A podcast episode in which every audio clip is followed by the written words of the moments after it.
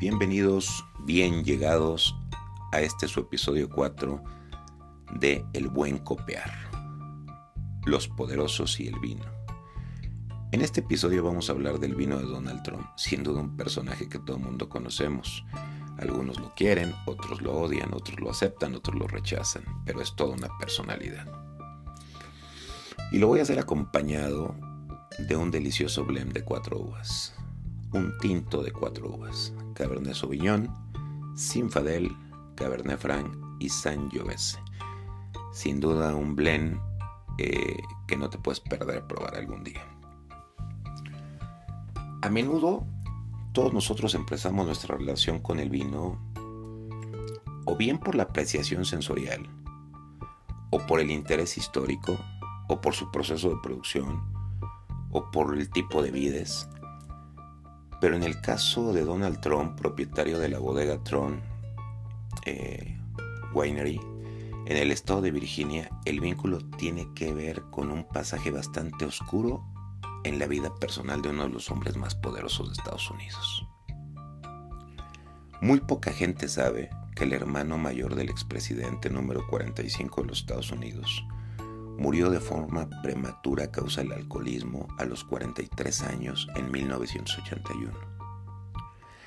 Frederick Trump Jr., el mayor de los varones de la familia Trump, falleció a causa del alcoholismo y el tabaquismo.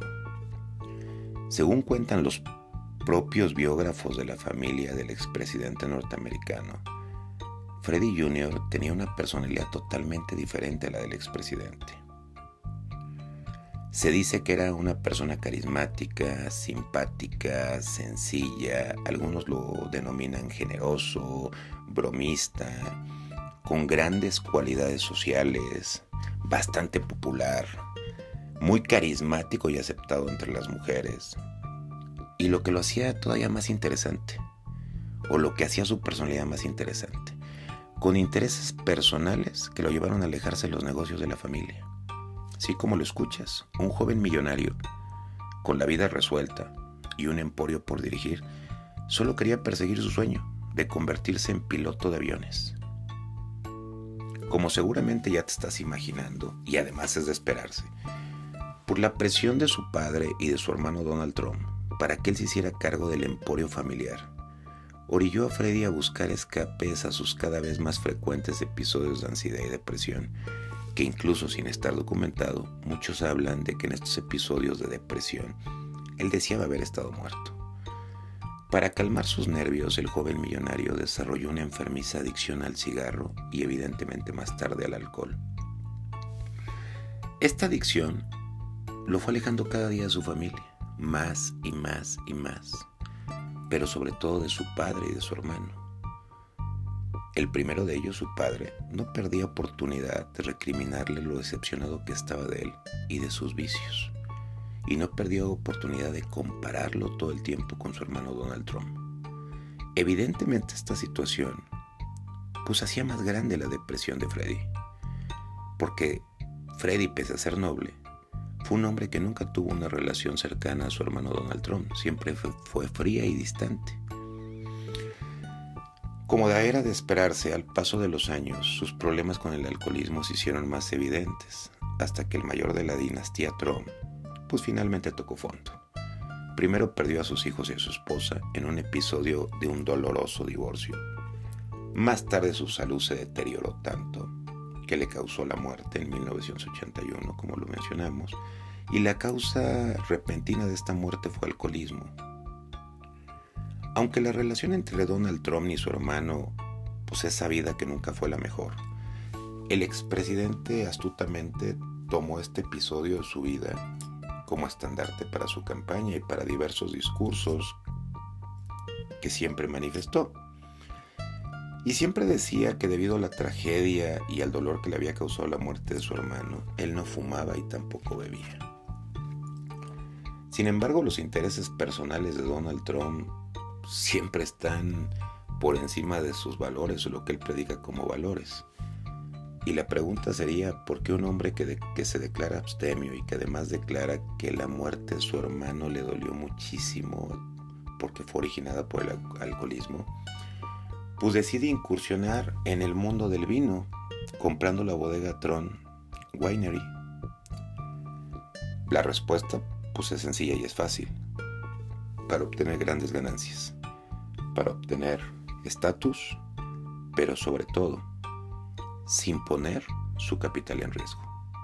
Sí, como lo podemos escuchar, sin poner su capital en riesgo. ¿Y a qué me estoy refiriendo con esto? Antes de 1990 la bodega Tron tenía un nombre diferente, se llamaba Kluge y era dirigida por su propietaria, precisamente la señora Patricia Kluge. Esta bodega estaba ubicada en la ciudad de Charlottesville, muy cerca de Washington, y esta señora invirtió muchísimo empeño y dinero, conocimiento, en crear vinos de gran calidad. Ella era enóloga o es enóloga. De hecho, se habla de que compró el mejor equipamiento y logró vinos excelentes. Para muestra está su vino espumoso, Kluge Aspirosé de la añada 2008, que fue un vino elaborado con Chardonnay y Pinot Noir. Fue un vino ganador de medallas. Incluso fue un vino que en Francia ganó medalla. Pero en 2018 la economía del viñedo se arruinó en un extraño caso de productividad que sería digno de un caso de estudio. ¿Por qué? Pues porque la bodega era capaz de producir 30.000 cajas de vino al año y de un vino excelente y de alta calidad. Pero curiosamente, solo lograba vender un tercio de la producción. De manera que sus deudas empezaron a crecer, al igual que sus créditos, y evidentemente cayó en mora al grado que los bancos decidieron embargar la propiedad. Casualmente Donald Trump andaba de compras por ahí, eh, muy su estilo, sencillito, y dijo la voy a adquirir, pero la voy a adquirir a un precio de ganga. En 2010, el ahora expresidente terminó pagando 3.6 millones de dólares cuando la hipoteca del viñedo valía 16.3 millones de dólares. Tienes una dimensión de la diferencia. ¿Y cómo logró esto? Con su maquiavelismo típico, se valió de una jugada muy sucia, pero muy digna de un hombre como él, y lo que hizo fue comprar todo el terreno que rodeaba a la bodega. Sí, todos los terrenos que rodeaban la bodega los compró él, y de esa manera obligó a bajar el precio a los niveles de ganga.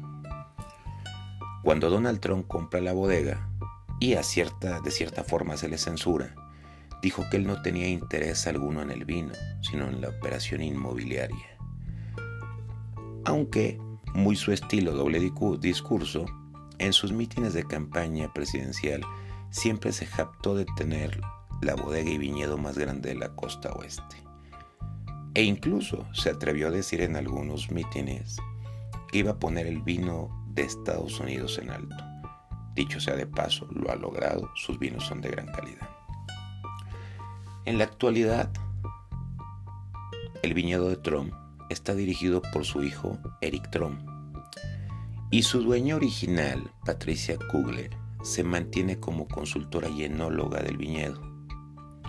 Imagínense ustedes un viñedo de más de 300 hectáreas donde se cultiva un sinfín de vides, entre ellas tenemos cepas como Chenin Blanc, Merlot, Chardonnay, Cabernet Sauvignon, entre otras muchas. Además, Donald Trump desarrolló un complejo de entretenimiento multimillonario que incluye una mansión de superlujo, que incluye sala de catas excepcionales, cavas privadas hermosas, y un hotel de 45 habitaciones que dicen los que lo conocen tiene todo el lujo del mundo, además de unos jardines hermosos. Pese a su controversial personalidad, hay que reconocer que los vinos de Trump son una, de una calidad excepcional y tiene vinos medalleros. De hecho, sus vinos constantemente están compitiendo a cargo de su hijo y son vinos reconocidos como de alta calidad. Tiene tanto gran reserva como Blanc de Blanc como vinos jóvenes. Como bien hemos podido analizar a lo largo de estos tres episodios, ¿qué tiene en común la personalidad de tres hombres poderosos diferentes en, en la historia, en las etapas de la historia? Pues créeme que tienen rasgos característicos muy similares. Y podríamos decir Alejandro el Magno, Adolfo Hitler y Donald Trump, tres personalidades poderosas en momentos de la historia totalmente distintos, ¿cómo pueden ser tan empáticos en rasgos psicológicos? Pues déjame decirte que sí, y voy a mencionar algunos de los rasgos, que son 10, donde ellos son totalmente empáticos. El primero de ellos, los tres son personas con amplios vacíos y carencias emocionales, los tres. Los tres fueron o son narcisistas, hablo en presente porque uno sigue vivo, y tienen una clara megalomanía. Son y fueron manipuladores. Sentían que eran el centro de todo lo que les rodeaba. Racistas, narcisistas, autoritarios, arrogantes y prepotentes con un toque de misógenos, pero sobre todo con una necesidad de admiración impresionante. Las tres figuras necesitaban ser admirados, necesitaban ser queridos, necesitaban sentir que tenían la admiración del resto. Pero el rasgo más importante y que al final ocupa este episodio es los tres consideraron al vino como un símbolo de poder y estatus, dándole el reconocimiento como el activo más importante, como un símbolo cultural, tanto de aceptación como de reconocimiento entre la alta sociedad. Hemos llegado al final de este episodio, no te puedes perder el episodio 5. Iniciaremos un camino de pequeños sorbos ahora hablando de los líderes y sus vinos. Nos vemos en el siguiente episodio.